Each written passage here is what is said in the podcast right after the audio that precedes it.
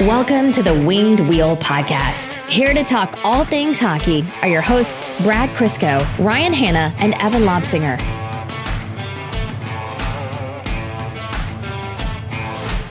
It's uh, episodes like this where I ask you guys to remember all the good times that we've had together as friends.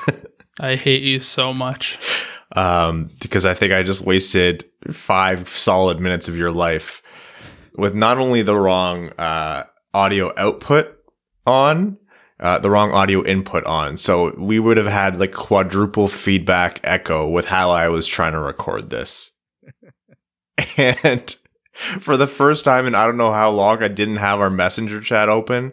So I didn't know. And you guys were frantically trying to tell me that something sounded off. And I'm just sitting here humdrum talk literally talking about snow like we opened the episode talking about snow the snow you know what? Maybe it was a blessing in disguise. this is just proof that we really needed a small break because Yeah. that's the fragile state of my brain right now. What are we going to talk about today? I don't know. The weather. Uh, a second attempt, but we I think this one sounds proper. Welcome to the Winged Wheel podcast, officially in off-season mode and barely surviving. Apparently, I'm Ryan Hanna. Fully embracing Toque season and already cold. I'm Brad Crisco. And I'm Evan. On Yeah, brand. You got, you got a it was little pause coming. in there. I got nothing. I have no intros. I'm just living life right now. Just Evan, that that was Evan in mid-season form right there, not missing a beat. So, um, very quickly, we said this on the last episode, but that was Patreon exclusive for all. So, for all of our listeners wondering why there wasn't a you know a midweek episode release for everyone, that is because we are scaling back to one episode a week during the off season. So, we've decided now is the right time to take our uh, annual uh, break. Um, it's not the usual time we take the break. That usually happens in like a uh, late July through August kind of thing. Um, but obviously, the draft coverage went from March until October. And then there was free agency right after. And then we had to wait for Mantha to be signed. And then there's this retro reverse jersey thing, reverse retro jersey. What I can't always mix that up.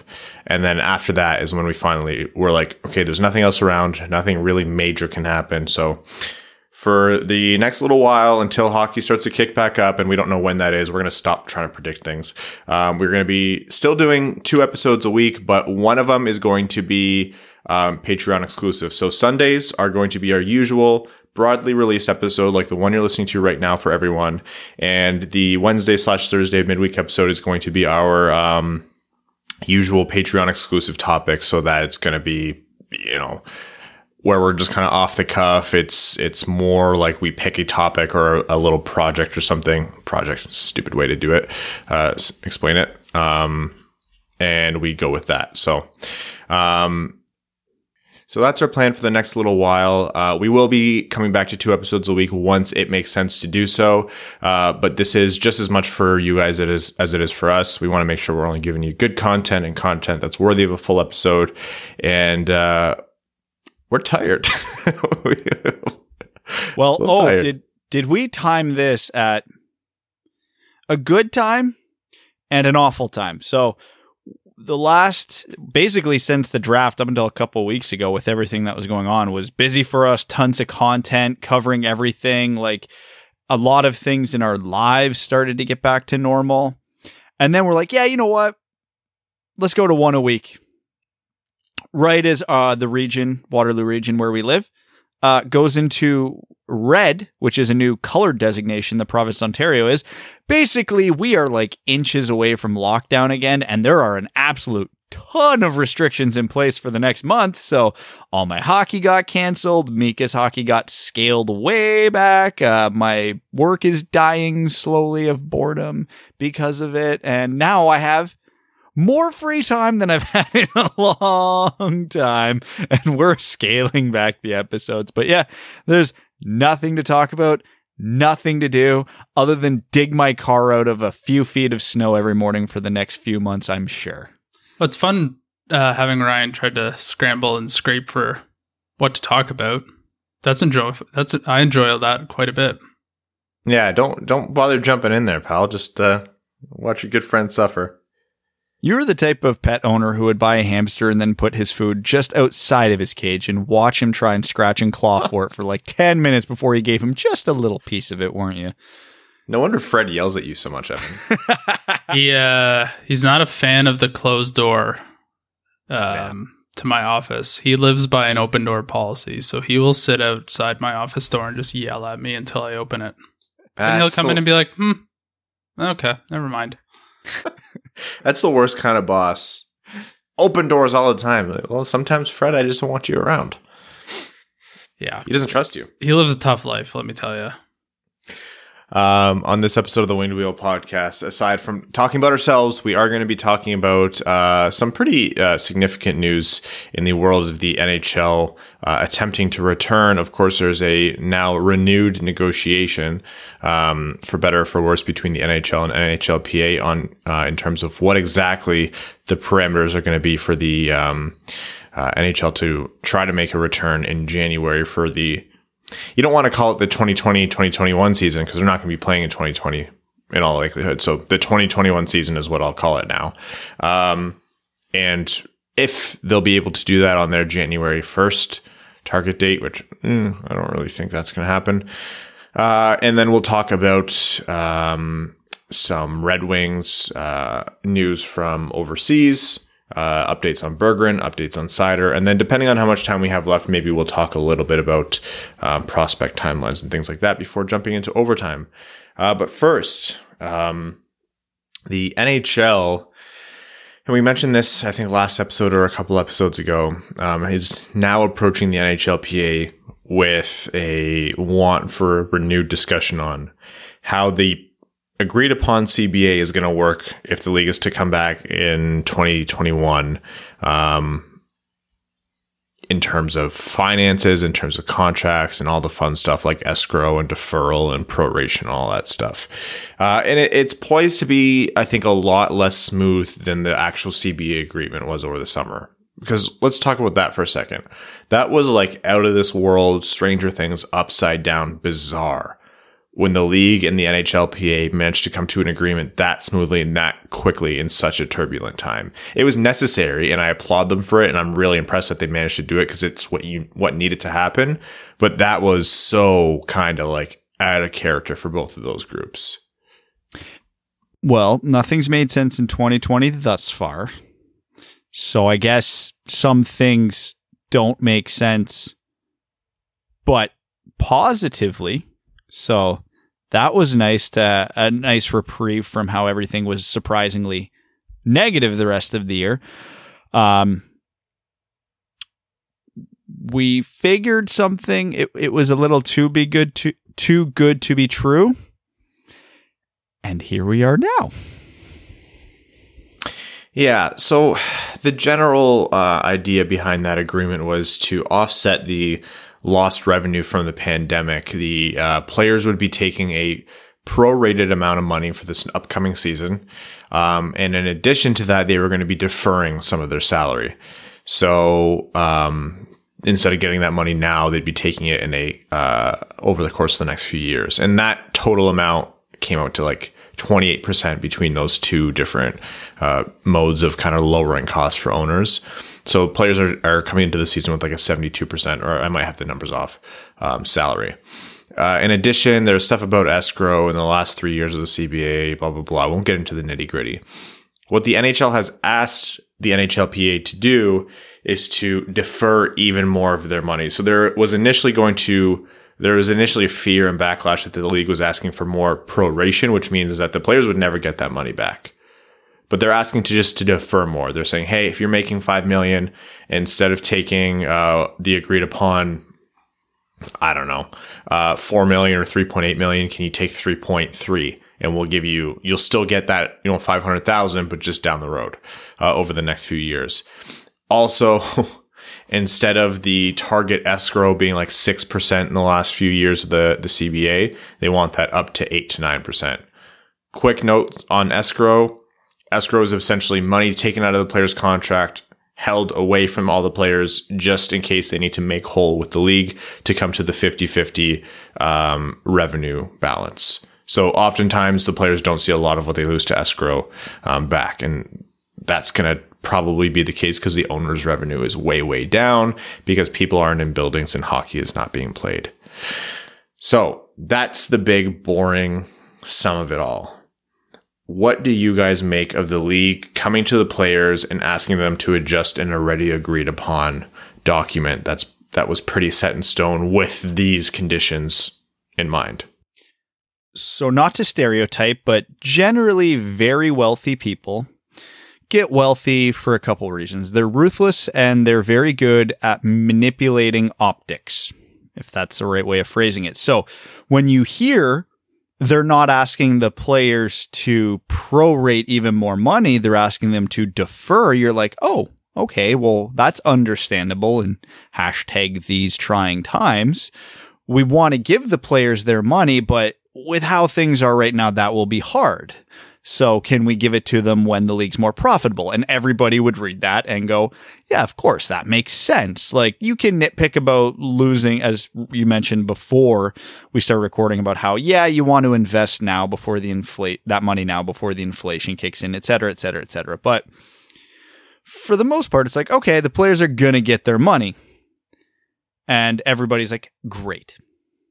And then you hear the escrow thing, and it's like, oh, okay, they're just going to take it from somewhere else is essentially what's happening here. Now, there's no way to fully know what the math on this will be because the the wherever the salary cap sits at the last three to five years of this is going to affect how much money comes out in escrow. But it's essentially what the owners are asking to do. It's like, no, no, no, we're not taking your money.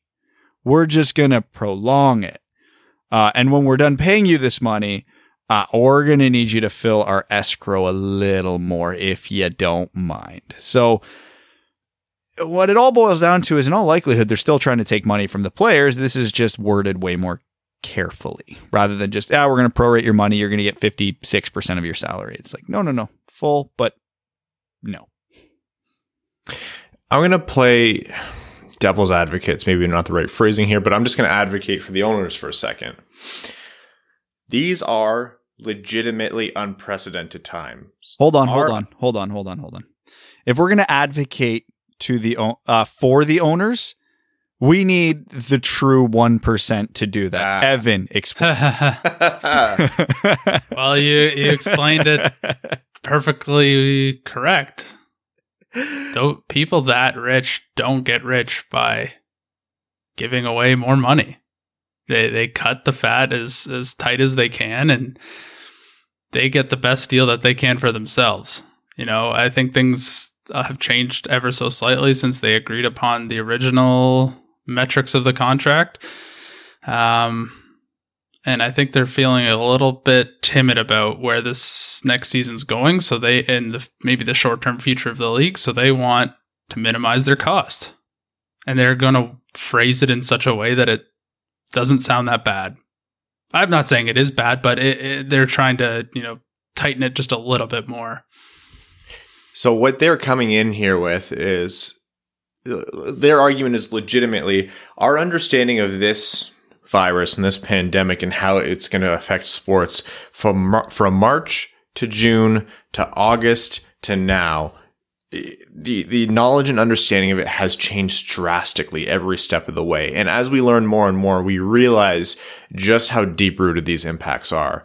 We're getting news about vaccines that are going to come out and you know, it's all good news and it's really promising, but at the same time, you have to consider the, the rollout of that and the timelines of that. Like the general public won't see access to these vaccines provided they continue to go well, probably until this time next year and that's assuming they all continue to progress well, which they are looking to. There's quite a few that are that are in some very promising stages. But aside from all those technicalities, the frontline workers, um, the especially vulnerable, the people who can pay for it, like the, the general public's going to be really getting these vaccines later. And you might be thinking, right, but the NHL and pro sports leagues will probably pay for their players yeah, maybe if that's allowed, sure. Uh, but the NHL is not worried about that because they've already demonstrated an ability to keep their players relatively safe um, and play these games. They want to get the fans, they want to get the general public uh, in a safer spot so they can get their butts in the seats. So they'll open their wallets for them. And that's everything to the owners. They need that gate revenue back. Um, and it's looking like they might not have it or, or at least in, in any meaningful capacity for a lot of next season, if not all of it, depending on where these teams are playing. So yeah, like I don't completely think it's insane once you consider the nuance all of it for the league to come back and say, please, can you help us out a little bit more? Now you add in the, the fact that a lot of these owners, all are uh, billionaires or billion dollar corporations or multi billion dollar corporations. I, you won't see any tears from me, and I'm sure not from the players, but you you also can't go into every conversation thinking about that because at some point there does need to be um, give and take. So I don't know. I don't know what's fair here. Like they had an agreement and they had their chance to make their case and they agreed upon it in August. So I think that should hold true if anything. But I also don't think the players, the, the NHLPA should look at this and think this is an absolute travesty. This is a stab in the back. This is, you know, this and that. I, I think a lot of this is based on the fact that there's new understanding and longer timelines than people were anticipating. I, th- I think the biggest fallout that's going to come from this isn't going to be short term because, again, we look at this from both sides. W- we get where they're coming from. Like, I'm not anti rich people. I I mean they're the ones signing the players checks. The players don't exist as they are without the owners. So you can sit here and go, "Oh, they're billionaires, who cares? Take it." Yeah, well, we need them to be happy because they're the ones who make our league function. That's the reality of it.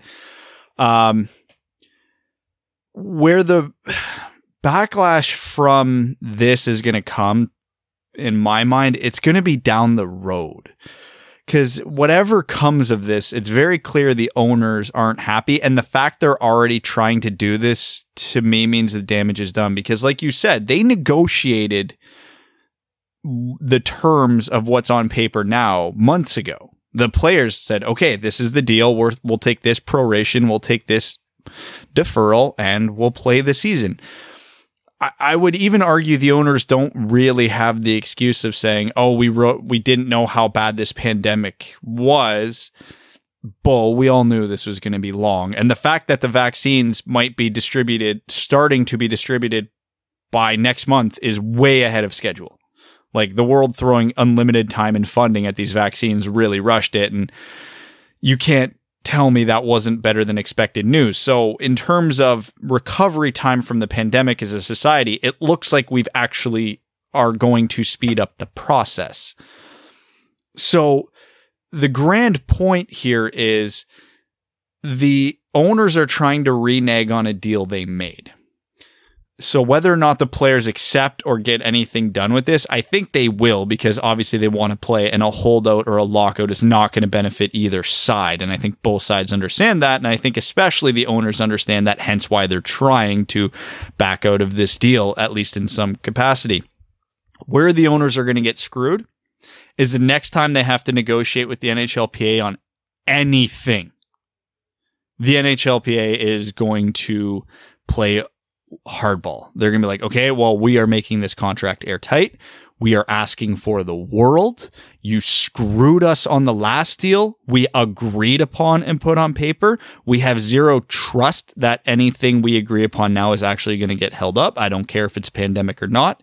And they're just going to use it, use it as a negotiating lever. Hey, remember when we agreed upon this one thing and then you stole millions from our players? Yeah you're paying up for that now. And that will likely be the next CBA if we're being honest. So, like I said, short term, I think it's going to cause a bit of a rocky road because obviously they have to get back to play somehow. But I think on the next CBA, this is going to be a bit of a, I don't know if revenge point for the is going to be the right term for the NHLPA, but they're not going to forget it.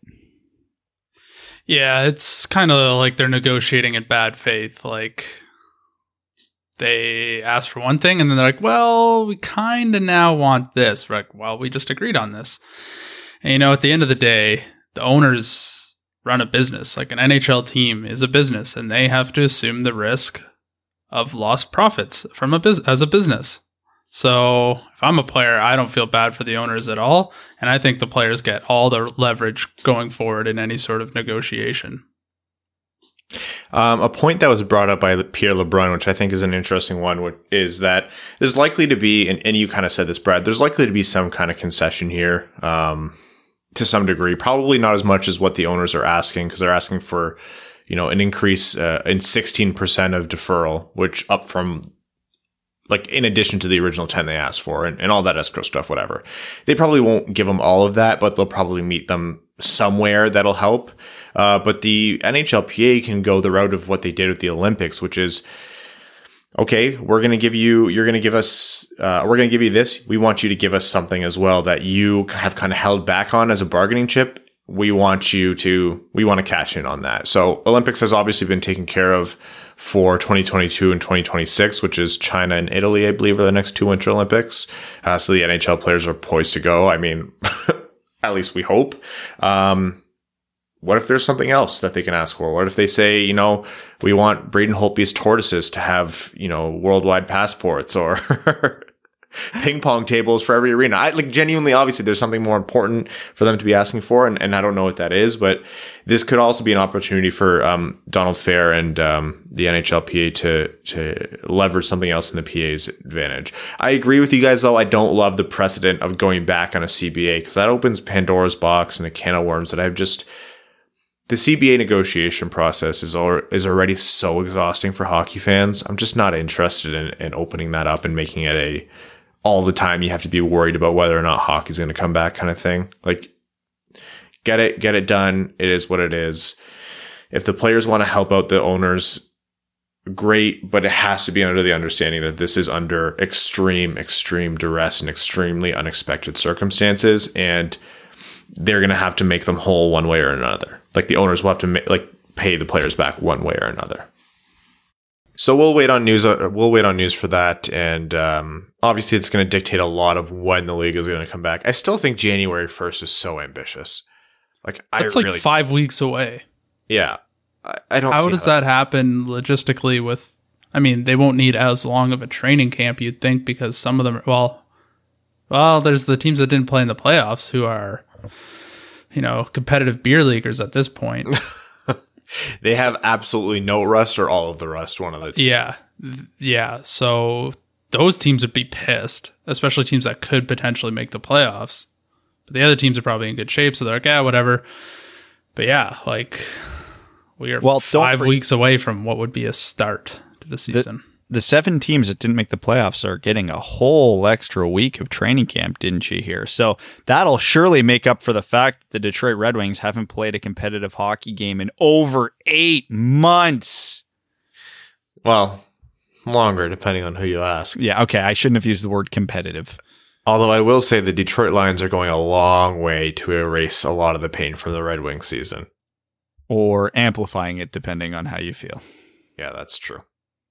Yeah, and you know what? They haven't even announced how these games are going to be played. They haven't announced are they doing these like uh, hybrid bubbles. They haven't even announced the divisions. Like Greg Wyshynski tweeted out um, what he thinks are going to be from like his sources, what he thinks the divisions are going to be. Detroit was in a back in like a pseudo central division with Chicago, Columbus, Florida, Nashville, Pittsburgh, St. Louis, and Tampa. Like, okay, great, that's a lot of fun, and we'll get to that in a second. But is that official? Like, what's happening here? Are, is the infrastructure set in place? Do you have the hotels book? Like, eh, do you guys get the vaccine early for the players? What is the the the mode of operation here? How's this all going to happen? How's it all going to fall into place? And I'm not saying they can't do it. They put it together in short order for the uh, playoffs, but at the same time, five weeks is not a long uh, is not a, a, a big period of time to be working with. I have to agree. I, I think January 1st is ambitious. I think mid January is ambitious, honestly. If they get it off mid January, it'd be impressive. And it's not just, you know, okay, we're going to start and then 40 guys show up to a rink.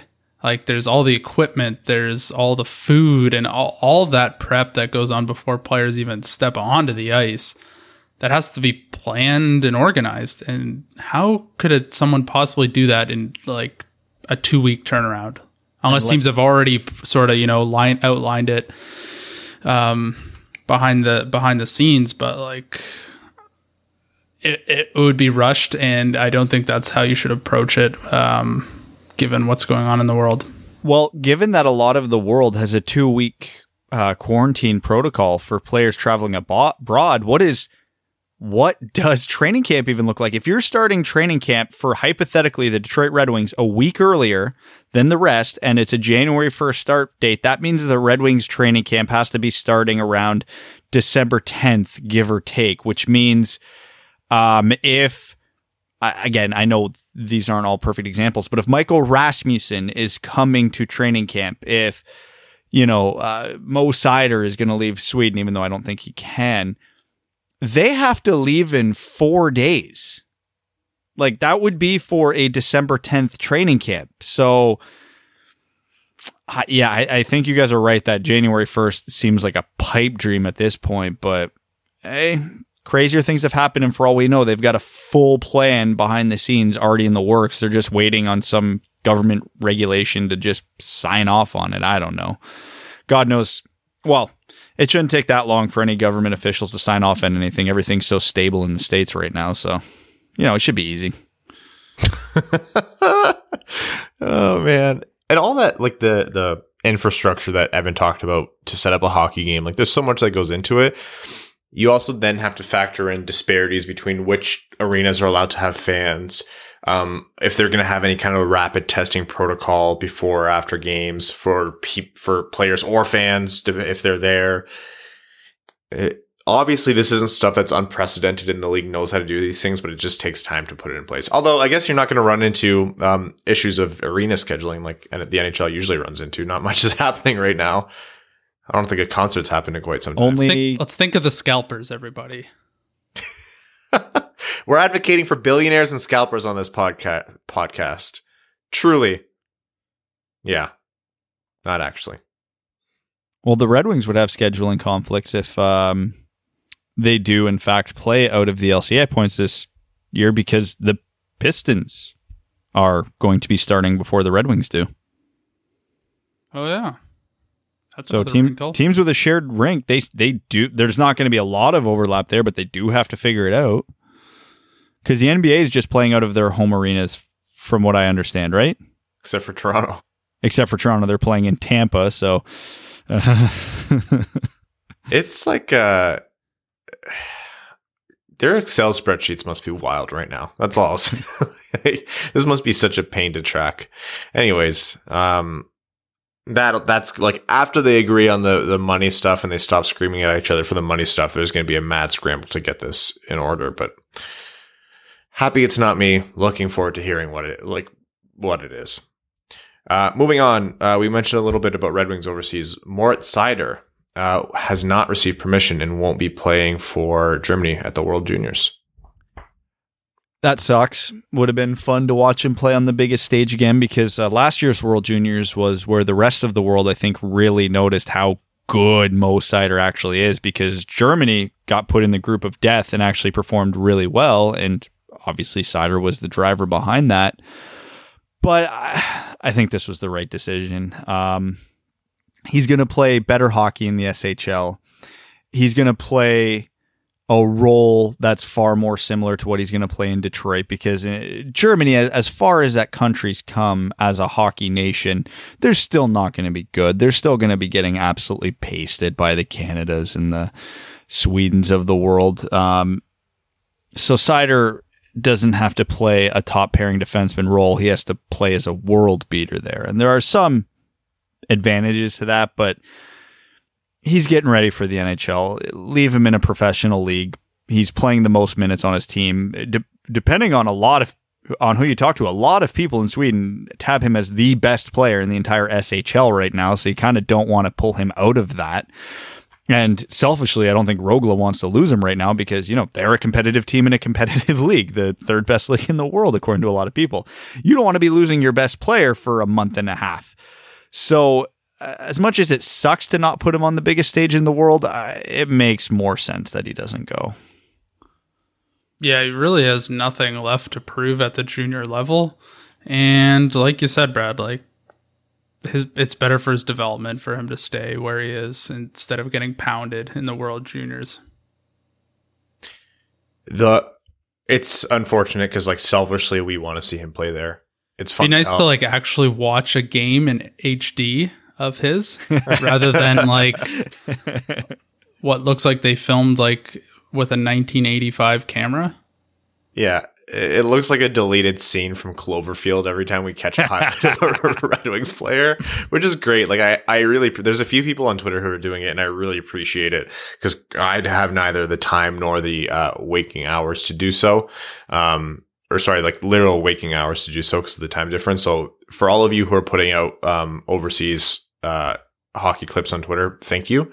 Um, and that's fun and good, but yeah, just to be able to pop on like TSN or NBC and see like Seider playing, see Veleno playing, or see whoever, like it'll be good. It'll be really nice. But no, yeah, like not having Seider at the World Juniors, it's purely a selfish fan thing to to be upset about that. And I am. Like I'm like, it's it's a bummer, but it makes sense from the organization. If he went and then he like tore his ACL because some bum from freaking Latvia or whatever just took him out at the knees because they were losing 10 nothing. I don't even know if Latvia's in the World Juniors. I don't think so. We'll say Austria. Yeah. Then we'd be pissed and we'd say why they even send him. So it's the right decision to make. And he is tearing it up in the SHL. It's just like, it would have been a nice holiday gift. I mean, if you want to watch Red Wings prospects at the World Juniors, just watch Team Sweden. I don't think it's physically possible for them to play a shift without a Red Wing being on the ice. So that will solve it. And I th- I'd be surprised if Mastrosimone's not playing for the States.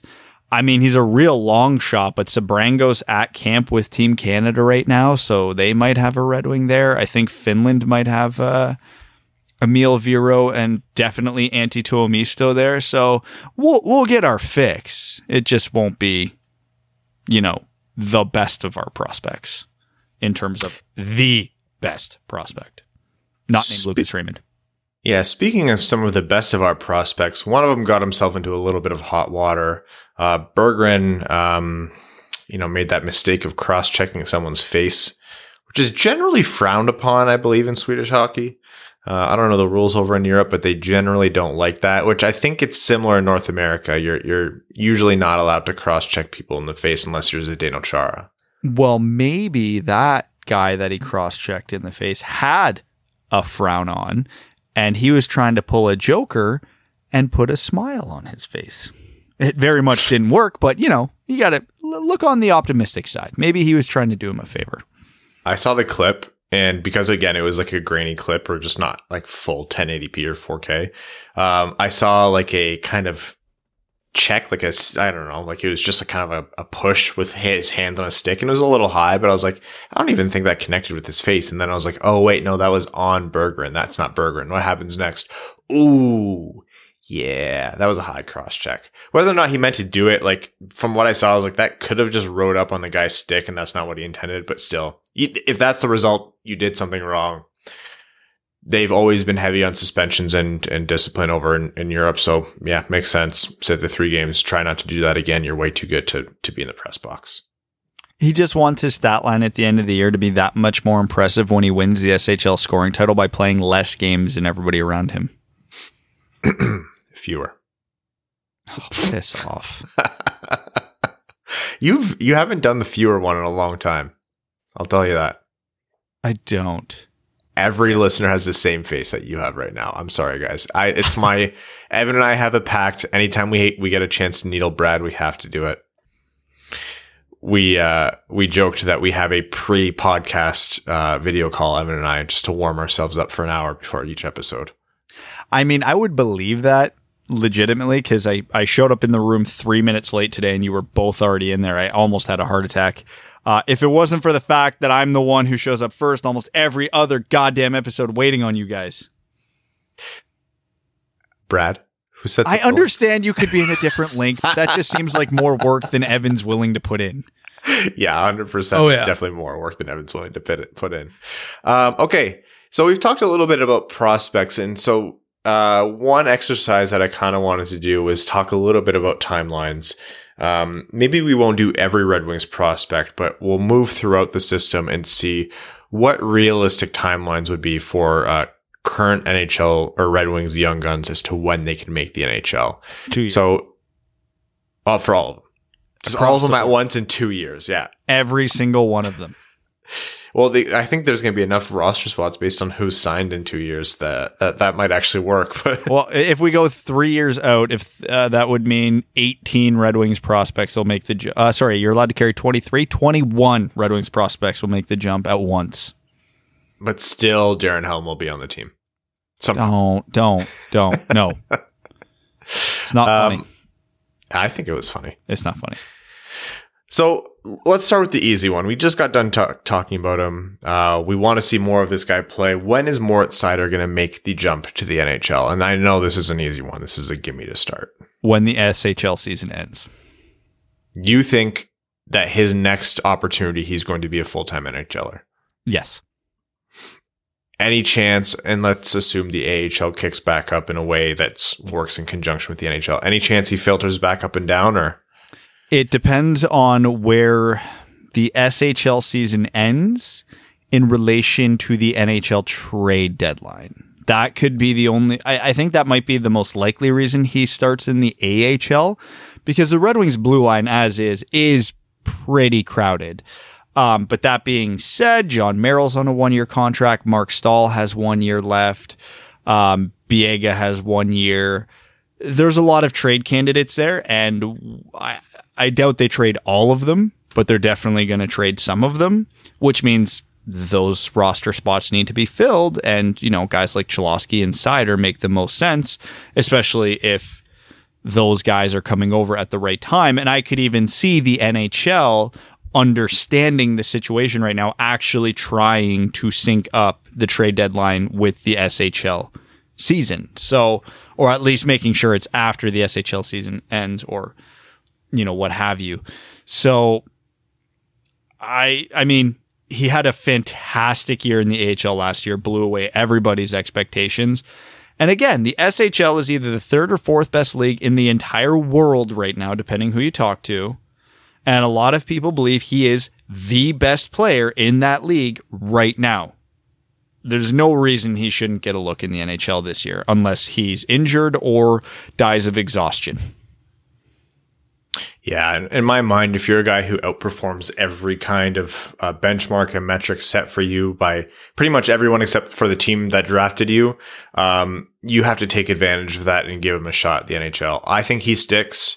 Uh, agree with you, Brad. Like, it's fair to ask the question, but there's nothing else really Moritz Seider could be doing right now to prove that he belongs uh, in the NHL, at least as to give him a really good extended look.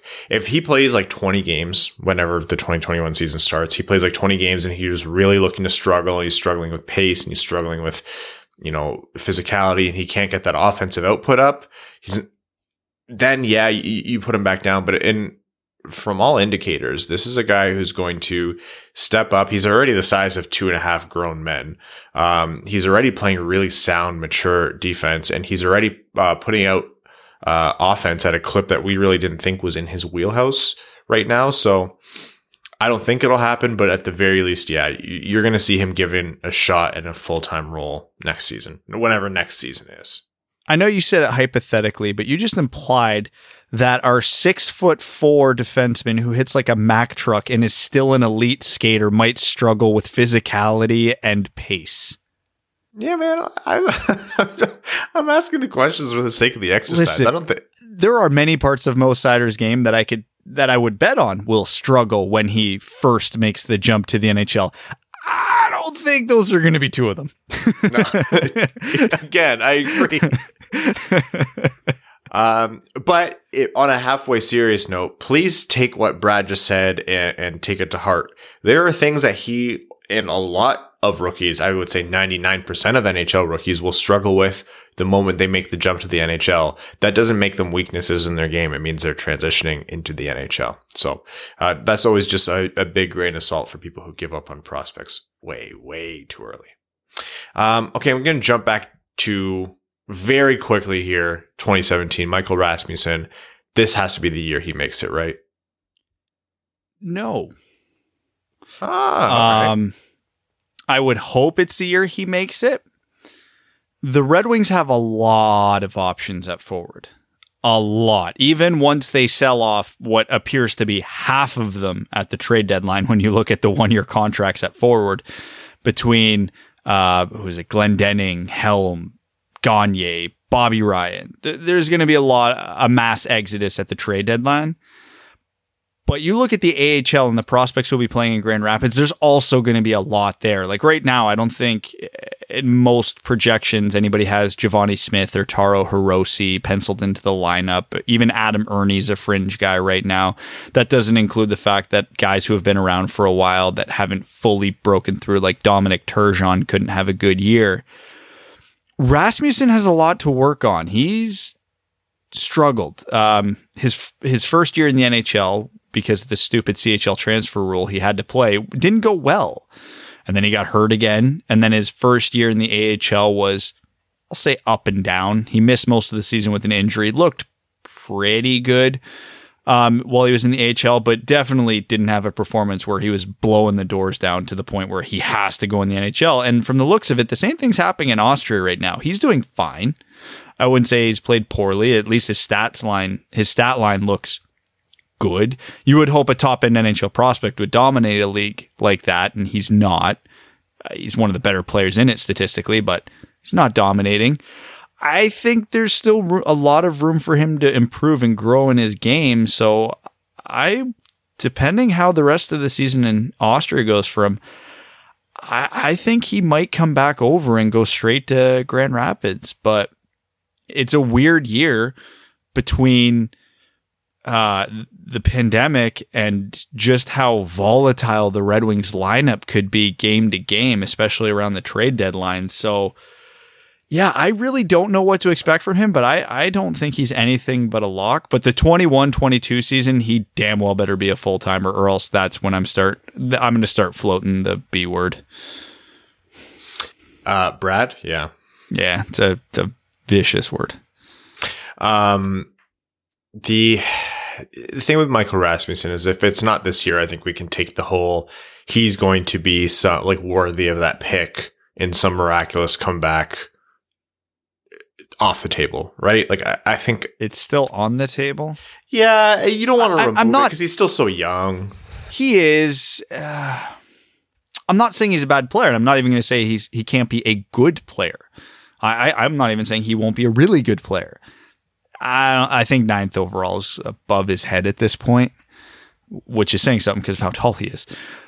Um, and especially how some of the prospects that were picked behind him are performing. Um, thankfully for him, it's it's looking to be a pretty weak draft overall, so that will help his expectations at least a little bit from the general fan base. I I don't know. I've I've not seen enough progression from his game since he's got drafted to get super excited about him maybe being, you know, a second line center power play specialist. I've been wrong before. I'll be wrong again. I hope I'm wrong now. Um, okay, and I've decided halfway through this what the format is going to be. We've well now that we've talked Michael Rasmussen, um, unless Evan has some grand Michael Rasmussen overtures that we haven't heard before. Um, I do not. There we go. Uh, we'll do 2018 and then we'll leave it and we'll do 2019 and 2020 and later on. Um, fair to say Filip Zadina is already an NHLer. Like that's yeah, done. I, I, I do not even consider him a prospect at this point. Uh, Joe Veleno, and I think this is an interesting one because you know uh, we're talking about all the Red Wings prospects that are dominating overseas uh, in Sweden, and Joe Veleno. He's had flashes and he's had some moments where he's you know made the Twitter highlight reels and everything, but by no means is he uh, completely tearing it up. And a lot of people are asking questions of. Um, is this Joe Veleno struggling at the pro level, and is this something to be concerned about? So, how do you think Joe Veleno tracks to uh, to make the NHL if he does? I'm gonna say we'll see him halfway through the 21-22 season. When you look at Joe Veleno's trajectory and how his career's gone thus far, he's a slow burn, but he always gets it. He got the exceptional status in the Q, and he had a good rookie season, but I don't think he blew the barn doors off like people thought. And then his second year in the QH, QMJHL was good, but again, not what people expected. And then the third year, it got better, but again, not fully where people expected. Hence why we got him at 30th overall and he wasn't a top 10 pick, even though I argued he should have been near a top 10 pick. Anyways. And then the year after that, he just exploded, led the QMJHL in points per game. Um, just just dominated that league. And then the year after, and he made, I should mention, he made the Canadian World Junior team that year as a depth player. He w- he was there, but he wasn't contributing a whole hell of a lot. The next year, he gets promoted to Grand Rapids and starts slowly, very slowly. Goes to the World Juniors. He's a leader on that team, one of the most important players on the gold winning Canadian World Junior team. Okay, he got it. He understand how the tournament works and his skill shone through and he played well. Comes back from the World Juniors and he's noticeably better in Grand Rapids. Again, not lighting the world on fire, but you can very much see the improvement. So Veleno is that guy so far between the Q, his brief stint in the HL, and his two World Junior appearances. He's gotten it eventually. Not as quickly as we would like, but he's gotten it. And let's not forget how good he's looked um, in his preseason appearances with the Red Wings as well, uh, which is a promising sign. So I don't think Veleno's progression is going to be quick, but I think he's going to get there because everywhere he's played, that's been his path. That last point you made is something that's sticking in my head with Veleno. I don't think it's going to be quick, but he'll get there. Uh, the type of play game he plays means that he needs a lot more time to develop, mature, adjust the pro level, but the tools are there. If you're expected to be a two way center that is more than competent at both ends, that's a difficult thing to do. And I'm not saying one dimensional players or, or players with crazy offense have an easier time, but it's really hard to jump into the NHL at the center position and be like very strong defensively and still not skip a beat offensively. Like that's a lot to keep up with all at once. It's a lot to keep up with pace. It's a hard to, to make that skill jump. Obviously, I don't think anyone's predicting this next season, assuming, let's say we're talking about 60, a 60 game 2021 season. I don't think that's when he'll make the NHL full time. I think we'll see him for a little bit. I'll even go so far as to say we might see him bump up and down for the season after. Maybe he plays between, you know, 15 and 40 games, but he's not so consistent and, and Detroit wants to be pretty conscientious to not Michael Rasmussen him. Not the same situation, obviously, but still. Um, but I would expect by 2022, 2023 that Veleno is a, a, a permanent fixture on the team if he does make it. So, optimistically, I think 2021, 2022, I think giving him still a fair chance, but a, a longer look down is, is the season after is when we see Veleno full time. Yeah, that's my prediction. Yeah, I totally agree with that. I think why would you bring in a guy who's a centerman onto this team and you want him to develop? He'll just get destroyed every single game, and that would be terrible for his development. So, that rules out this year unless they bring him up for a little stint after the trade deadline or some point next the year after. Once again, all depends. Like everything's going to change. So yeah, uh, there's no rush. There really is no rush with with Joe Veleno, and I think if they did, that would be a detriment to his development. Uh, moving down the 2018 draft, the next pick for the Red Wings. I really love looking at the 2018 draft because the first three picks have been so great. Uh, uh, Jonatan Berggren, um, quite obviously, what a roller coaster his development path has been. Um, has his incredible performance so far this year moved him into the conversation to come onto the team sooner than we expected? Possibly. There, there's two scenarios that I see playing out in my head for Berggren. Again, this is all assuming he keeps up what he's doing in the SHL and doesn't cool off in the second half. And, and and this is who he is, and this isn't just like some prolonged hot streak. So let me preface it by saying that. I could see a reality where he finishes season in the SHL and Skellefteå gets bounced early because they're not a very strong team relative to the rest of the league. And he comes over and finishes the year in Grand Rapids because to me, there's no way Berggren's going straight to Detroit. I think he he needs some AHL time, especially for how much. I'm not gonna say, I'm not gonna say how much he plays a perimeter, but for his style of game, the smaller ice is gonna be a bigger transition for him than most so he could come in and, and, play maybe half the season in Grand Rapids and get a feel for it this year. And if he does well in his audition, then maybe even as soon as next year, he's getting a real legitimate look in Detroit. there will be roster spots available, and he's already been playing pro. The more likely scenario to me is when the SHL season ends this year, his season ends. They may bring him over for a cup of tea in Grand Rapids or whatever, but I, I think given his injury history, they might not overplay him. And then for the 21 22 season, he comes over and spends the entire year in Grand Rapids. And then we're looking at him in Detroit for possibly the 22 23 season. That's my most likely scenario, but the everything goes exactly right for him, that could be moved up a year based on how this season finishes. Yeah, it's annoying agreeing with you so much, but I think well, I won't repeat everything you just said. Like, it's exactly it. You look at realistic timelines, still needs time, time in Grand Rapids, most likely. Um, it won't happen right now in this upcoming season, but right after that, sure.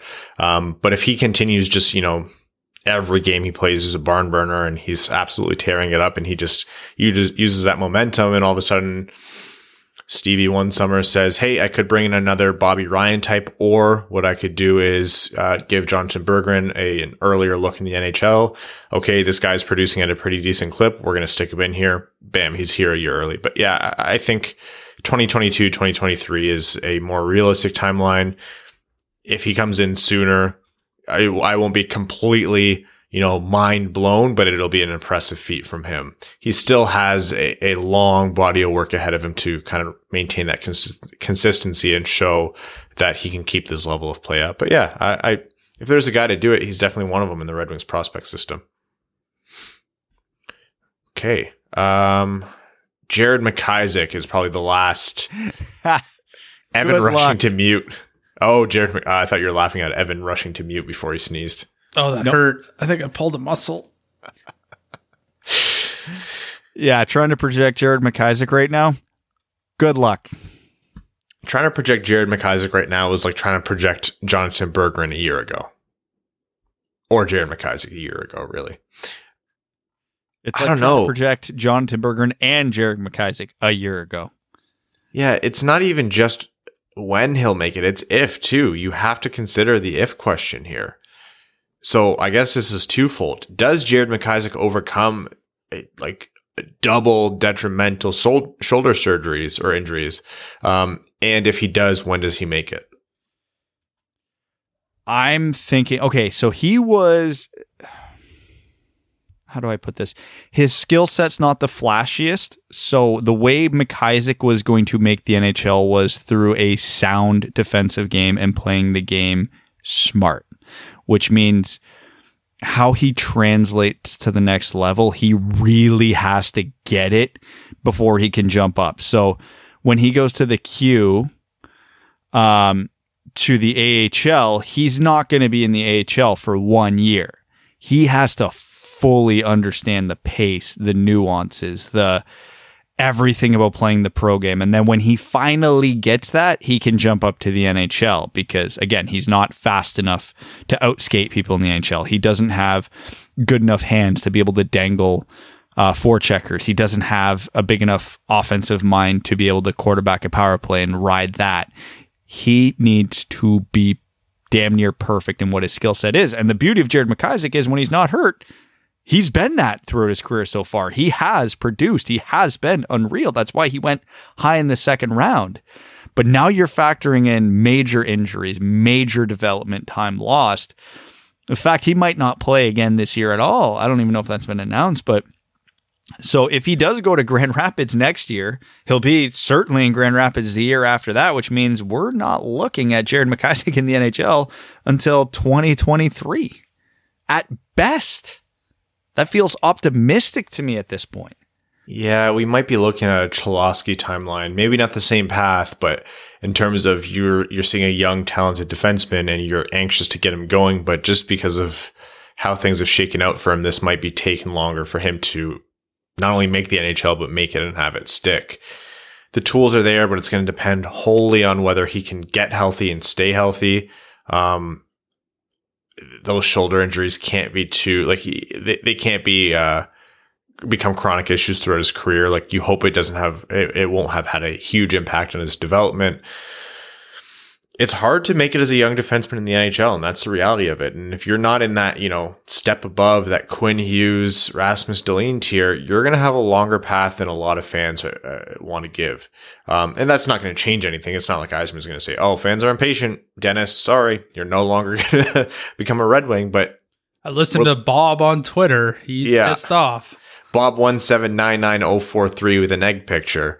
Um, who's also, if you go to his mention, is just a reply guy exclusively in female reporters' tweets. Um, like that's just not how it works. But at the same time, we as fans are probably gonna. My projection, like you guys said, is is going to be that this is going to be a, a longer timeline. He's probably not going to be, I think, at best twenty three years old until he makes it. What is he? A two thousand birthday? Yep. Early. yeah. Uh, he might even be a late birthday. I can't remember. No, I think he's a 2000 birthday. He's March, end of March 2000. Yeah. Yeah. So, yeah, I think 2023 is fair. You never know. Maybe he's Berggren. Maybe he comes back from injury and does, doesn't skip a beat and finally is healthy and, and we see him shine at a level we haven't since, you know, pre draft. Um, and that's, you know, it's fully within the realm of possibility. It's just, we've been blessed with Berggren once. I don't think we can reasonably count on that again without getting greedy, but two different cases. So who knows? Okay. That's uh 2018 draft prospects. I'm sure we're missing people, um, but we'll talk about them later on. Anyways, for now, uh, we'll jump into overtime, uh, and we're going to start with Patreon, uh, where our patrons are the reason we are able to continue the show even through the off season. So thank you all. Thank you, local Winged Wheel podcast patron and all new patrons. Welcome. Uh, Wingnut says tinfoil hat theory. Some of the teams that are clearly over the cap are waiting to see if there's actually going to be a season before trading away assets to get under the cap. What do you think? I think that's possible. I still think the teams that are in a position to acquire said bad contracts are just sitting on their insanely high asking price right now. They're like, no, we, we do not need to make this deal. You do. We want a first plus, or we want your top two prospects, or whatever the hell the asking price is, and they're not coming down. And I think everybody around the league is doing the same thing. So, you know, the Islanders, the Lightning, the Gold Knights, the teams that have to do this are trying to outweight them right now, which truthfully, from both sides, is the right move. You'd be, if you're Tampa, you don't want to pay these high prices. So why would you wait it out? Maybe a team's like, you know what? We, we need the assets. Give it to us for X. And if you're a team that's acquiring, you're like, why would I settle now? Yep. I think that's totally fair. And I think even the proposition that's brought forward is very sound as well. Everything's so uncertain. No one's really in a rush to move. So hold station. And Arjun Shankar says, and this is an important question Sup, dudes? Uh, Tyler C says, uh, I hear Brad uh, on his always tired because I have kids complaints, but we just had our second set of twins in September. Four kids under four. Oh my god. Ah, What I don't- deity did you ah. piss off? First of all, how are congratulations. you not dead? Um, four little blessings. Congratulations. But My oh, wow. Yeah. That is the best and worst thing I've ever heard in my life. Um, I don't feel sorry for him. Thank you guys for keeping me sane at times, and I look forward to more hockey card box breaks. Yes, we'll be doing another one soon. I got two more to go. Just got to find time. Tuesday, maybe. Uh, I'm gonna have a lot of time coming up. uh, Trevor Pevovar says, "Does Canadian money actually smell like maple syrup?" Asking for a friend. Yes, legitimately, yes. Yeah, the hundreds do, and they are colored like maple syrup. No, they Um, all do. They claim it was an accident, but they they especially when they're like new, like when they they brought these out. What was it? 2015. The new bills came out or something like that. Couldn't tell you. Uh, the plastic ones like Australia has. It smells like they smell like maple syrup. So my buddy used to work at a coin store, and uh, the country that actually invented the those polymer notes was Romania. They were the first Huh. country to do polymer notes. Yeah. Who knew? Uh, Matthew Keeler says, I'm still disappointed about the Adidas practice jerseys. Yeah, they haven't gone over well. Man, Oh, we things on never social talked about media that are episode. are Did we? like ruthless. Yeah. Yeah. Well, you know what? If anything, I think we've all gone on record saying like we don't love them within the scope of what the they were supposed to be, but in a vacuum, like they're fine. Um, but I will be very happy if this pushes the team in the league to go for more adventurous options in the future. Like just because you have a storied history doesn't mean you can't have fun with a jersey. Um, especially because everyone needs money now. The Caminator says Dick's Sporting Goods may. Oh, we didn't talk about this because it's not really news, but still, uh, Dick's Sporting Goods may have ruined my question with this Larkin captain jersey leak. But my question remains: What would be the strangest way for the Red Wings to announce Larkin as captain, and what would be the worst way to do it? Keep up the good work and keep watching The Mandalorian.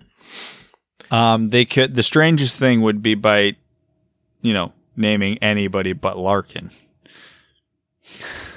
Justin Ablocator returns through the fog with the C on his jersey. Ew. The strangest way, legitimately, would be Dick's Sporting Goods. Like the the league, the team never makes an announcement. They just Dick's Sporting Goods starts selling the Larkin C jersey. For those of you who don't know, they started stocking the uh, reverse retro jersey, and um, they have a Larkin one with a Captain C on it. So, I I my thought is that's just Dick's Sporting Good getting ahead of things and making a pretty fair prediction that Larkin is going to be captain. Um, I don't really think that the Red Wings are telling retailers that Larkin's going to be captain and that they're just waiting to announce it. But if that's the case, that's also not out of this world because let's be real, Larkin's going to be captain for next season. Uh, La Plata Peak says, "Hey guys, players are being asked to defer a lot of money, uh, possibly for several years. There's nuance. There's nuance to this um, that I haven't seen mentioned in the media, so I'm going to bring it up here. While normally a deferment like this may just be an annoying aspect for players to consider, I think it's a little more than that based on the current state of the world. Uh, took the U.S. government from its inception until '96 to accumulate five trillion in debt. The U.S. will add five trillion to its debt load in 2020 alone." I don't see anything that indicates this type of deficit spending to slow down, and eventually this behavior is going to affect the purchasing power of the US dollar and thereby the Canadian as well. If the players agreed to any long term deferment payment plans that do not include potential inflation considerations, I think they'd be certifiably insane. 100%. This is what we were talking about before the episode. Deferment still sucks because money now is worth more than money later. And if you don't get your money into the markets or an investment to help match that inflation, your dollar will literally be worth less just kind of sitting, not doing anything in a bank account. If you have a savings account with, you know, interest that's not matching inflation, which I think most people, everyone uh, doesn't have that kind of account, your money is losing value thanks to inflation. But that's for a uh, Evan Patreon exclusive episode to walk us through that. Alan Snyder says, Brad, since you're a fan of Paris, you might also, also like Tycho, James Young, and Blackmail. More to my taste. Can I suggest, uh, my screen just glitched out. Oh, I never know how to pronounce this. It's Sigur Rós. Is that how do you say it? S I. No, he's recommending G- it to me. S I G U R R O S. I think Sure. so. Uh, and Vancouver Sleep Clinic. Happy Thanksgiving. Yeah, if Uh, you have sure. trouble sleeping, Vancouver Sleep Clinic has some really good uh, mellow songs. I will go to the Patreon and screenshot that list and start working my way through it. Uh, AJ Voss is, says, as boring as I think the reverse retros are, I'm still going to buy one to support the idea of a Red Wings alternate. If jersey sales aren't as good compared to other teams, you just know the Ilitches are going to say, see, our fans hate when we break tradition, instead of realizing they put out a subpar jersey. If sales are high, hopefully money talks and the Ilitches will get more open-minded to alternate jerseys. Our home and away are perfect, but I'd love it if we got crazy with alternate jerseys and cycled them like the NBA and other NHL teams do. Or the Red Wings are the only, eh, well, I would have to imagine the two Winter Classic jerseys sold well. They must have. Yes. Uh, Garrett TV says, Hockey Amigos, if we use Furk in place of, uh, fuck, can we use Abdulcator in place of Masturbator? When are we saying that? What? We're never saying that. okay. It'd be a great way to communicate to the average listener some of the ridiculous shay that Brad gets away with saying on the Patreon exclusive episodes. Anyway, the draft grading episode this week was great, but it got me thinking, how do you isolate a guy like Saarijarvi's development from the draft itself? Sure, he failed as a pick, but he was also stuck behind a poor roster, uh, cap and contract management decisions by Holland. Uh, Saarijarvi failed, but our management also failed him. He's not the only example. Maybe a discussion for future Patreon episodes. Let's go Red Wings. Oh, there's lots of ways prospects fail. And believe me, right now we're seeing a textbook case of how to not develop a prospect. And yet the fan base still doesn't understand that and will dump on Dennis Cholowski every chance they get. Literally, Dennis Cholowski might be the most poorly handled prospect we've had in a long time. So take that for whatever it's worth. It seems like in some ways we haven't learned our lessons. The up and down in the press box cabana is the the kiss of death for a lot of prospects. And even mentally, healthy scratching him for his or sending him down before for his hometown game. That Like, was bad. That might be the single biggest dick move I've seen in the Red Wings organization in 20 years. Whoa, Mike Babcock would like to have a word with you. yeah, That we've stu- seen. yeah. There's stuff behind closed doors. Uh, Carson says, "Hey guys, I'm in search for an Yzerman, Lidstrom, and Zetterberg jersey to go with my Datsyuk. I live in Newf- uh, Newfoundland, Newfoundland, Newfoundland. Which one are you? Which one do you guys say? I think Yes. it's Newfoundland, right? Newfoundland, yeah. That's how I've always said it. Uh, and there's absolutely no jerseys around. Just wondering if you guys could help out and recommend uh, where to get one that aren't uh, outrageously overpriced. So our resident jersey expert is Rowan. He's actually helped us source and even um, has generously gifted. I don't know. I it was a miracle moment where he gave Brad a gift. Um, very cool jerseys. The, the the barber pole, if you're watching on YouTube behind Brad, is from Rowan. Uh, he's our jersey expert, so he would be able to tell you more, but I know eBay is a great place to search. You won't have a lot on Facebook Marketplace around you considering where you are, but yeah, eBay is your friend here. You just have to know what to look for. Uh, Evan Beckner says, Hey guys, has any NHL team ever pulled off similar to what Troy Weaver just did with the Pistons in the NBA draft? Dude came into day one with one pick and left with four players picked in the top 40. What NHL team is most in need of a Troy Weaver style draft? I say Minnesota. Uh, Detroit, maybe. Um, Arizona? Yeah, Arizona desperate. Oh yeah, that's the right answer. Um, trying to think. Boston ended up with those three first round picks in um 2015, trying to get up into the uh basically the number two pick to get Eichel. It failed, and then they made the picks and failed. Um. Trying to think, Vancouver '99 when they ended up with both the Sedins through some uh, maneuvering. Uh, the Senators seem to pick in the top. The Senators and Islanders seem to have high picks a lot in the 90s and early 2000s. Uh, but yeah, no, Boston's the one that comes to mind from 2015. They had one first round pick and walked away with 13, 14, and 15. Um, Lars, the prophet of the towering behemoth, says plant question. What are oh here we go. What are your favorite plants? Mine is pussy toes for sure. Awesome name, huh? Pussy toes. Just taste that word. What are yours? You guys are getting you guys are getting bored. I'm not a really plant person. If I can eat them in some shape or form, then that one. Big parsley guy, you know? Whichever plants I, I don't kill. Whatever is easy to grow, I have a tendency to kill them. We have some succulents in our house. They're all right. We got a money tree. Haven't gotten any money from it, but it's all right too. Just chills. Um, Sam W says, "Did you see any of the Michigan versus Wisconsin games this week? That overtime goal sure reminded me of Larionov's triple OT winner. Granted, Larionov went to his backhand earlier instead of the toe drag, but both plays seemed to stop time for a second. I thought Sam Stange looked uh, sturdy and smart on a Michigan team with several high-profile draft-eligible players. Who would you target for the Red Wings this year?" Of all the players on Michigan right now, I would target all of them. Uh, between Kent Johnson, Owen Power, Luke Hughes, Matt Beniers, they all look fantastic. Highest on my rankings of the four of them right now, Kent Johnson. There's a little teaser for those of you who aren't patrons and seen my top, haven't seen my top ten list. Yeah. Uh, if you want to know what you're missing out on, Patreon currently has a uh, episode from last Wednesday, which is uh, grading the last Red Wings draft classes from 2010 to 2019, uh, as well as Brad's uh, preview into 2021 draft rankings. So check that out. Um, okay, next question is from Ryan Hanna brand Wings and Pizza. It says the edibles and CBD have been amazing. With the report of more, it's not going to either Grand Rapids or Detroit this year, uh, there are more highs I'm having than just being peaked. So what do you guys think of the weird moves Troy Weaver has done for the Pistons? 17 centers. Uh, wait, they just sent one away when I was typing this. And to continue my question from a week ago, since Golf Guy didn't participate and you both chose the same answer, who is someone you would want to interview no, you can't choose Stevie.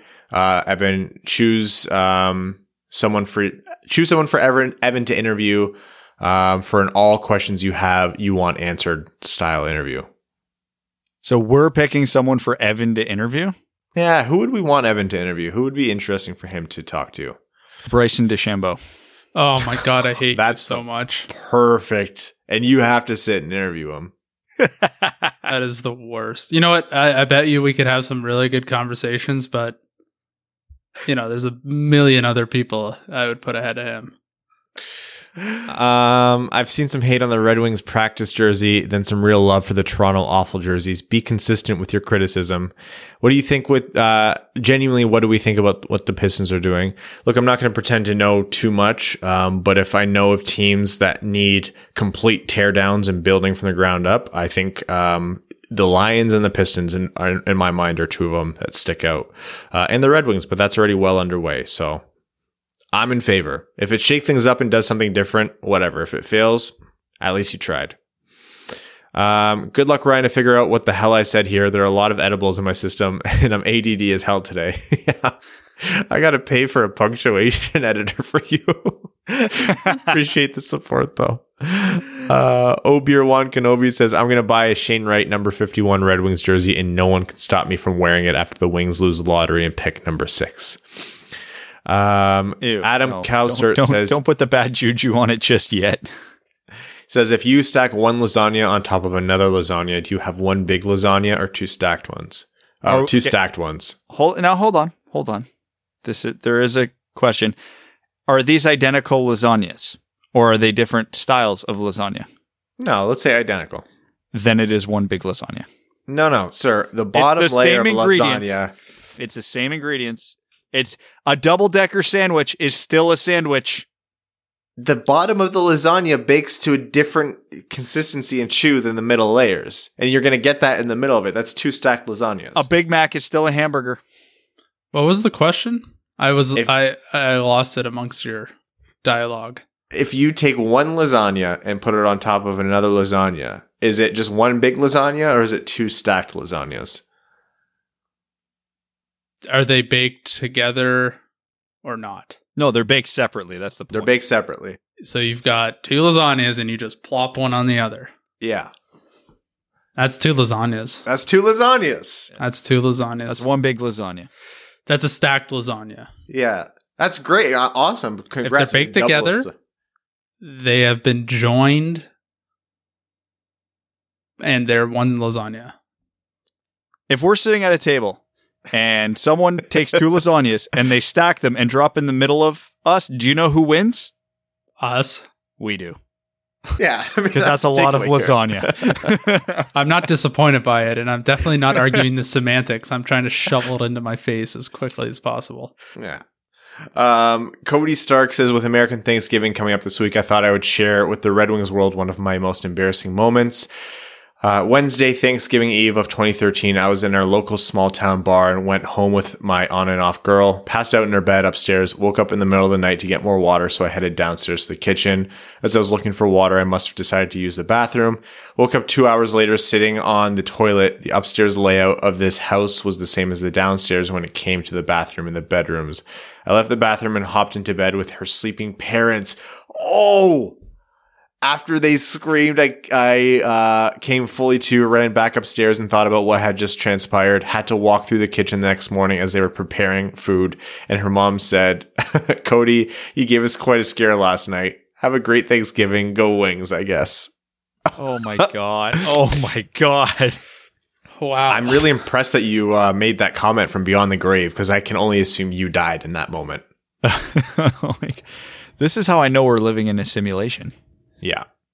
Uh, Stay Fresh Cheese Bags of Fournier Company says, Hey there, fellas. No game show this week. I'm running errands for a friend quarantined with COVID. Reminder to everyone, stay home th- this Thanksgiving. Just do it. Quick note on the throwbacks. The Red Wings retro jersey should have been a mock-up of the old Victoria Cougars. Changed my mind. What's the most grotesque injury you've ever witnessed in person at the rink? Blood, gore, guts, blood, guts, gore, pus. See if you can make Evan gag. How long till Ryan figures out I made him say, no, you didn't make me say it. No, you did it. uh, stay fresh, stay fresh cheese bags. Um, Man, glorious injury. Seen a lot of blood. Yeah, well, blood's not even that bad in a hockey arena, as as bad as that is to say. I mean, I've left more than a few pools of blood on the ice, so that doesn't mean the worst one I seen wasn't necessarily the most gruesome. It was Buddy's reaction. So to try and describe it as best I can without getting too detailed, a guy was coming in um, on a one on two, so he had the puck and he was coming in on our two defensemen he tried to kind of do an inside out move and split the defenseman, but our defenseman kind of read it, so they converged on each other. Right as he was trying to shoot, I don't know why he was trying to shoot as he was in between them, but he tried to shoot. So basically, his arm got extended and his arm got caught between the defensemen, and the defensemen weren't perfectly even with each other. They were off centered a little bit, and his arm got caught in between them. And if you're squeamish, mute in three, two, one. Basically snapped his arm backwards. So with his jersey and all that, we couldn't really see what happened until his teammate described it to us because he was on the ice sh- literally screaming. Uh, understandably so when we found out what had happened. Like he was just screaming. And so I, we were all like, you know, standing around like, you know, what do we do? And, um, I was talking to one of his teammates as we were waiting around, and we're like, "What the hell happened?" And and he explained to me like, "Yeah, his arms bent the wrong way." I'm like, "Oh my god!" It was no, thank you. That was a very unnerving night. Uh, fingers have a tendency to just break a lot, and sometimes they're a little more gruesome than the other. I've seen a few finger bones. Yeah, not fun. What are you thinking? Joe- I jumping in there? I got Uh, nothing. Just a lot yeah. of blood, concussions. You know the usual stuff. Skate blades cause a lot of cuts. Mm, that's a just A guy on my beer league team literally two games ago fell down and got stepped on on his arm and ended up having to get a bunch of stitches right in the crease of his elbow. Oh, Yep. You want to hear how Oh. dumb this guy is? Uh, I, the guy's awesome, but so he plays player for my beer league team, but he's normally a goalie. And so because of how little hockey is going around, the whole reason he's playing player for us is because there was no team for him to go play goalie. Uh, cause we've had a goalie for years and years. Um, and a team asked him to sub in for goalie that night. So he was planning on playing two games that night and he played two games. And then after the second game, went and got the stitches in his arm. yeah, it sounds like some goalie bullshit. Goalies are their own breed. Joe Delia says, Sup guys, thanks Ryan for your kind words last week. We're all pretty bunched back to normal except for the odd headache here and there. Back to our regularly scheduled routine of me asking dumb questions. Give me a player you don't want on Detroit. Not because of their contract, but maybe because you think they're severely overrated or they say dumb shit on Twitter or have an ignorant podcast. Can you guess mine? Quick one for Bradley. Did you get any series one yet? As usual, thanks guys. Nope. I'm still waiting on uh, my work to get our shipment of it in so I can capitalize on that sweet, sweet discount. So that'll be hopefully this week. Uh, any players we don't want? Uh. Is it a cop out answer to say Brad Marchand? I would love Brad Marchand. Are you kidding me? I know, but it's Brad Marchand. I just, I, if he scored, I couldn't enjoy it. all of mine are, have something to do with contract. Like my immediate thought was Drew Doughty, but I don't know. Okay, Yeah. here here's one, and and it'll be contract related, but because he mentioned overrated, and this was a hill I was willing to die on as it was happening. Jacob Trouba, Trouba and Myers both stick out to me. I, but the Red Wings fan base was screaming for Trouba, and I remember coming on this podcast for a while saying, "No, he's going to demand way too much in trade. Way too much money and he is not nearly as good as everybody's making it out to be. And you talk to almost any Rangers fan right now and they have serious buyer's remorse right now. So I'm just saying. Um, CNOD says, "Hey guys, off season is in full swing. My entertainment had come has come from the Wings Insta and get the getting to know you questions, such as Namestnikov's. Something that people don't know about you. Answer uh, is being, despite my name, I can speak English. I love it. Uh, anyways, if today was day one of your podcast and you know what you know now, what would you have done differently? Different approaches or just different content or whatever? Thanks, guys. Love the pod. Uh, I don't know. Like, I think a lot of it had just come through experience. yeah. Like knowing what we know now, we probably would have upgraded a lot of our audio earlier. We probably would have We probably Adopted- went hard on social media a lot more. yeah, a lot harder than we went on social media at the start. Um Yeah. maybe yeah like just kind of got to where we were quicker in terms of our structure in terms of what we use in terms of our equipment in terms of our schedule like we didn't go to two a week for a long long time so yeah it was it was just Yeah. Getting everything Just e- figured out like even getting comfortable. Like we were three strangers, so that was going to take a long time no matter what. Um, Adam says, I work with nothing but Sparty grads. I've had enough. I'm now a Buckeye. It works. I live a mile from Toledo. Now all I need to do is learn to vandalize innocent people's cars and be insufferable. you had me in the first half there, man. I was like, oh no. Um, time for some Reddit questions. Holy moly, what a goal. He says, what's the best Christmas present you have ever uh, given and or received? Man, I will say I am as untalented at receiving gifts as I am good at giving them. I love giving gifts, but I'm so awful at getting them. I just don't know how to behave. I don't know how to react, even if I like them. Yeah. I say thank you and then try to move on as quickly as possible because I just I'm I'm with you. It it feels weird and awkward. Um, you know what? Cop out here. I proposed to Crystal under a Christmas tree, so I'm gonna just go with that. Oh, that's nice. Where was the Um, gift? You were ge- you were getting the gift because I don't know if she was. That giant rock I put on her goddamn finger was the gift. Yeah, and her gift to him, which is the actual answer, was her saying yes. yeah. Um, last my last Christmas gift to Mel, which made her was it Christmas? Yeah, Christmas, and she cried. Well, she does. She does that. Um, she has her Mel makes a mess, like she does her like home improvement um decor style, all that stuff she has on her blog and her Instagram page. It's called Mel Makes a Mess. And um, the same uh, graphic designer, Jess Odie, who did our logo and our branding package, um, I bought her the a similar thing for her blog. So Jess actually did Mel's blog too, her logo, and she loves it. So um, cried, which means I won. Evan, have you made Kat cry by giving her a gift? I don't think so. the first half of that question is a yes. We haven't done gifts in a while. We Really? kind of just do like last year we did stocking stuffers. The year before we went on a trip. Like This is the first year I'm going to have a stocking in a long time. We were in a stocking family. they're pretty cool. Yeah. Stockings are fun. My dogs had stockings. Um. Okay. Oh shoot, we're past Brad's bedtime here. Okay. Um. Evan, think of a number between one and seven. Seven. Man, you don't even ask. You know what he's gonna do. I know, but now we're going to divide it by two, so it's three and a half. Um. Zesty Zucchini says, "Do you think in 50 years the Red Wings will have more or less Stanley Cups than the Toronto Maple Leafs?" Ah, good question. Sorry, what was the time frame there? 50 years. Over the next fifty years, or, or like, are we talking all time? Because the Red Wings are starting behind Toronto right now. So Yeah, we're gonna, all time. They need to make up ground on. It's two cups, right? That they're behind. yeah. Um, in the short term, I don't love our odds.